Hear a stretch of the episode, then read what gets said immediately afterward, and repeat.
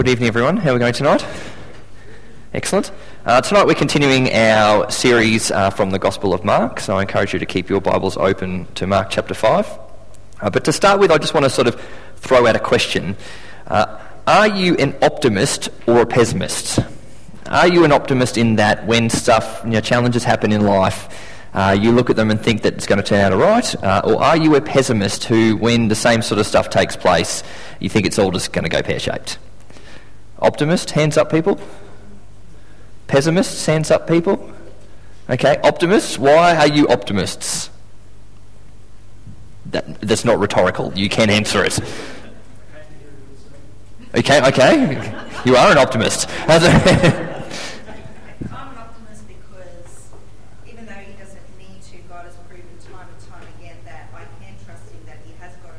Yep. And so I now can put my faith in Him completely and know Cool. that it's going to be okay. Cool. Other optimists? Okay, cool. Pessimist people? Why do you think you're a pessimist? Probably from uh, a lot of life experience.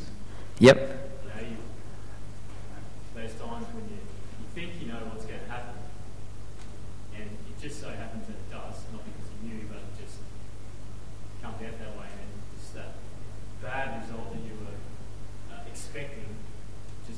Came comes- true, yes. Yeah. Although, there's no need to be a pessimist. Just throw one. Just yeah, hang on a second. That's not the question, okay? Let's. do you want to swap? No. I'd have to say I probably fall into the I'm a bit of a pessimist sort of column.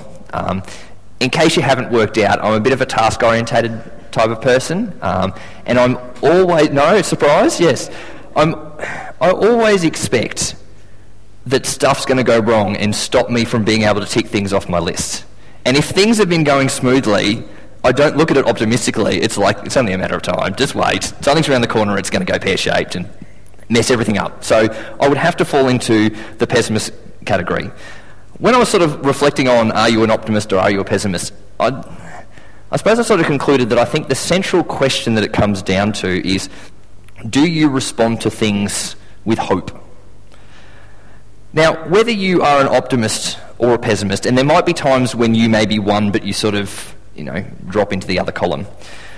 Whether you're an optimist or a pessimist, I think, though, that there are times in our lives when we are in situations that, regardless of whether we're an optimist or whether we're a pessimist, regardless of how we respond, you know, whether we respond to things with hope, the situations that we find ourselves in are utterly hopeless.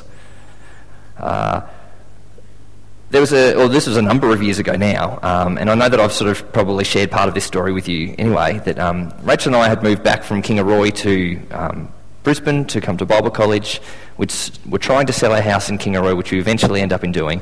Uh, but we were living at Rachel's parents' place because we couldn't yet afford a house here because we were didn't have any jobs and that sort of stuff. We thought we were going to be there for about a month. Um, after a month, we're still there. Uh, Rachel still couldn't find any work. I'd found a little bit of work, but it was only a couple of days a week around studying, and it wasn't enough to sort of support us completely. Um, one month turned into two, turned into four, turned into six. There, there were countless times where it went through my head that we were going to be living in this shed for the rest of our lives. It felt like a massively hopeless situation. Um, you may find yourself in, in situations like that at the moment. It might be that uh, you're studying and it doesn't matter how hard you try, just these assignments just seriously do not make sense. Uh, or you finish one assignment and then there's another two that you need to get done and you just feel like you cannot get it done on time. It's a hopeless situation. Uh, maybe you find yourself in a hopeless situation where you just cannot financially make ends meet, where it doesn't matter how hard you try, how thrifty you are, it seems like every time you open the letterbox there's another bill. How are you going to be able to pay for it? Maybe it's health issues, whereby you're just sick and you just can't seem to get over whatever's going on. Maybe it's family and you know relationships uh, with friends that it doesn't matter how hard you try to try and fix a situation, that things just get worse and just seems hopeless. Tonight we've heard, and we're going to look through a passage where there are two people who find themselves in hopeless situations. Uh, the first person that we find ourselves uh, is just, she's just introduced as a woman. There's no name, there's nothing. It says in verse 25 that there was a woman who had had a discharge of blood for 12 years and who had suffered much under many physicians and had spent all that she had and was no better, but rather grew worse. Have a woman here in an impossible situation, sick for 12 years and despite all her efforts, spending all the money she had on doctors, she didn't get any better. She got worse. Now, that sounds like an impossible situation just in itself, but then there's more. In the Jewish culture, this lady would have been considered unclean, according to Leviticus 15, which meant that she was an outcast in society. She could not partake in going to the temple and being part of religious life. Uh, if anyone touched her, they were unclean. Uh, if she touched stuff, that became unclean. So essentially, she was just an outcast. Imagine the worst case of cooties ever. This lady had it, and she had it for 12 years. She was an outcast. She is in an impossible situation. And in this hopeless place that she finds herself, she hears about this guy called Jesus. It says in verse 27 She had heard the reports about Jesus and came up behind him in the crowd and touched his garment, for she, thought, for she said, If I touch even his garments, I will be made well. So this lady in a hopeless place hears about this Jesus guy and thinks, I know, if I just sneak up and just touch his garment. The thought was, and maybe this is part of her thinking, that people who were uh, prominent people or like heroes, I suppose, um, I read that Alexander the Great was sort of like this, where people would come and mob him and touch him because if they touched his garments, then some of his power and you know some of his blessing would transfer from him to the people who touched him. So this may have been what the lady was thinking of, but then she may have just heard that this Jesus guy could heal people. But she knew her social standing in society that there was no way that she could just go straight up to Jesus and say, you know, I'm in this situation, can you please heal me? So instead, she decides to try and sneak up behind Jesus and just thinking, look, if I just duck in and touch his garment, I'll be healed. I'll duck out. No one needs to know about this. We'll just keep it all on the down low. The result, verse 29, and immediately the flow of blood dried up she felt in her body that she was healed of her disease. Can you imagine for a second being this woman, being an outcast from society for 12 years, being poor and having nothing left, getting worse rather than getting better, sneaking up and touching Jesus' garment, knowing that you've then been healed? How do you think she would have felt? I tried to, like, I don't think we can fully understand how much this changed her life. She was able to be part of society again. I tried to sort of picture it, I suppose, you know, beware sporting analogy. It's like you, you know, your team's just been smashed all game, and then right at the end, the last dying seconds, they somehow manage to win, and there's just massive elation multiplied by like a quadrillion. That's probably what this woman felt. I'm surmising, I don't know, but I can imagine that for 12 years she's done everything and she's an outcast and now she's healed. But that's not the end of it. We then read from verse 30. It says, And Jesus, perceiving in himself that power had gone from him, immediately turned about in the crowd and said, Who touched my garments? And his disciples said to him, You see the crowd pressing around you, and yet you say, Who touched me? And he looked around to see who had done it. Now, earlier we heard that, you know, crowds would come and swarm Jesus. The, the picture that I have is here's Jesus walking through a mosh pit, essentially, minus the loud music. So there would be people everywhere, just like, you know, I'm with the disciples. Come on, Jesus, everybody's touching you. Like, what sort of a stupid question is this? But that then got me thinking hang on, this is Jesus. Surely he knew who touched him. Rachel and I do this at home with our kids, and if you're a parent, you may do the same. You ask a question knowing what the answer is. You go to the cupboard. Okay, kids, who's taken the yummy biscuits that I was going to eat? You know who it is. All you need to do is just lock eyes with the culprit and then they've given themselves up. Yes? Kids, you're probably guilty of it too, yes? No, of course not, no. Now, in our family, normally Asher then gets blamed because he can't defend himself. But things are a bit different here. It says in verse 33 But the woman, knowing what had happened to her, came in fear and trembling and fell down before him and told him the whole truth. The woman thought that she could just come in, touch Jesus' garment, sneak away, all would be good. But Jesus is not someone who just wants to dispense miracles. Jesus wants encounters with people. Jesus wants people to journey with him. It's about the discipleship part. Now, I don't think that Jesus actually benefited anything from the lady sharing her story. But I reckon that there was massive benefit for her and for the people around her in the crowd to hear this massive story of faith. The struggle that she'd had, because it says here that she told the whole truth. For 12 years she'd been an outcast, and now Jesus, you know, she'd been healed through touching Jesus. Now, it says that she came forward in fear and trembling. Please don't misread that. This is not like a fear of I'm scared because I've done the wrong thing. This is a fear of massive awe to think she was in front of God here and God had healed her. And Jesus responds in verse 34. Said he said to her, Daughter, your faith has made you well. Go in peace and be healed of your disease. She was healed through God's gracious response to her faith. She was accepted back into the community. You can see that through the use of the word daughter. It was almost like a, you know, come back into our family. Uh, it's hard, though, not to see similarities between the woman and us. Uh, she was an outcast from society. There's nothing that she could do to fix her hopeless situation. We have all sinned, and all of us have fallen short of God's glory, and all of us have broken our relationship with God, and there's nothing that we can do about that. However, just like with the woman who in faith goes to Jesus, we in faith can go to Jesus and we can be spiritually healed. Our sins can be forgiven through the death and resurrection of Jesus.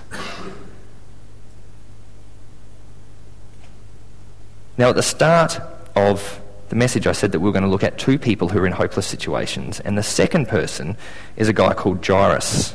Now, we're introduced to him right at the start from verse 21, and it says, And when Jesus had crossed again in the boat to the other side, a great crowd gathered about him, and he was beside the sea. Then came out of the rulers of the synagogue Jairus by name, and seeing him, he fell at his feet and implored him earnestly, saying, My little daughter is at the point of death. Come and lay your hands on her, so that she may be made well and live. Now, this Jairus guy, there are some differences between him and the woman.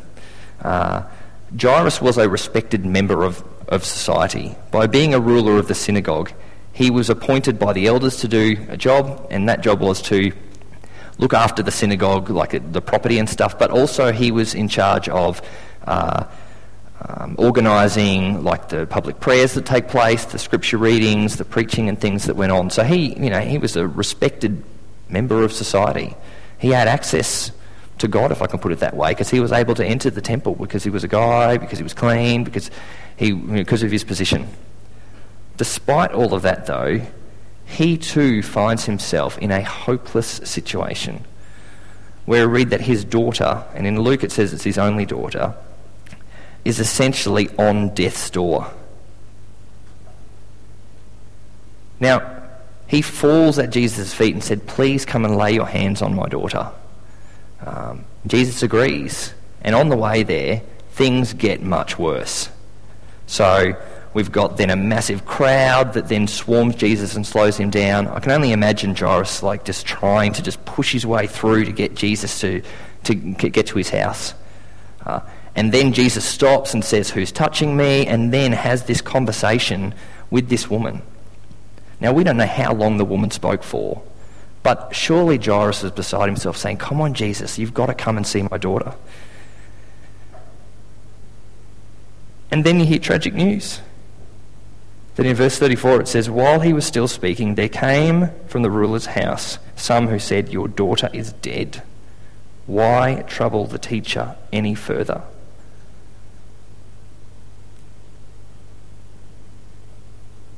This is a hopeless situation. This guy's daughter has died. Then we read Jesus' response in verse 36. It says, But overhearing what they said, Jesus said to the ruler of the synagogue, Do not fear, only believe. Now it's here that we get a glimpse that the woman actually plays a key part in this story. Because what Jesus is saying to Jairus is take note of what this woman did. Do not fear, only believe. This woman came in faith because she could see that I can be the one who can save.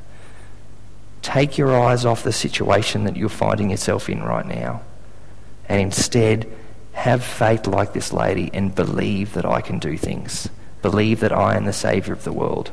Believe that I can have got everything in control. You may be finding yourself tonight in an impossible situation. These words are true for you as well. Despite everything that's going on, Jesus is saying to you, do not fear, only believe. Now, I want to add in there though, I don't want to be the giver of false hope here. Yes, we read that this lady was miraculously healed. Yes, we read that Jairus' daughter was raised from the dead. I don't want to stand up here and say that the impossible situ- situation you're in, that God's going to miraculously do what it is that you want Him to do. But what I can say is that despite the situation you find yourself in, as hopeless as it is, I can tell you that God is in control. That you can have faith that He knows what's going on. Now, this may mean that it doesn't turn out the way that you want it to. Despite people who have illnesses or find themselves in tough situations, and despite the prayer that goes on, sometimes God answers no. God answers no because He's in control of what's going on and He knows what's best for us. And what He's asking for us to do is to put our faith completely in Him to not fear about the situation that we see, but to believe that He is God and He has everything in control. Let's pray. Dear God, we thank you um, for this passage tonight, and we thank you for the way in which that you were able to miraculously heal both the lady and Jairus' daughter, and that through that we were able to see that you're a God that loves us, uh, and that you're a God that's in control. But Lord, we know that there are times when we find ourselves in hopeless situations like these guys. And Lord, I pray that you will help us to have the same faith that the woman had. To have the faith in you, knowing that you are in complete control, that we do not need to fear, that we only need to believe. And Lord, I pray that you will help us to be able to cling on to you in these tough times and help us to remember that you are in complete control and regardless of what happens, that we will continue to have our faith in you. We pray these things in Jesus' name. Amen. Um, as the music team comes up, we're going to sing a song. Um, if you're someone who's in a hopeless situation right now uh, and you'd like some prayer, um, I'm going to sit down the front down here. I encourage you to come down. Um, there'll be a couple of us who can pray for you. Uh, but yeah, let's stand and sing.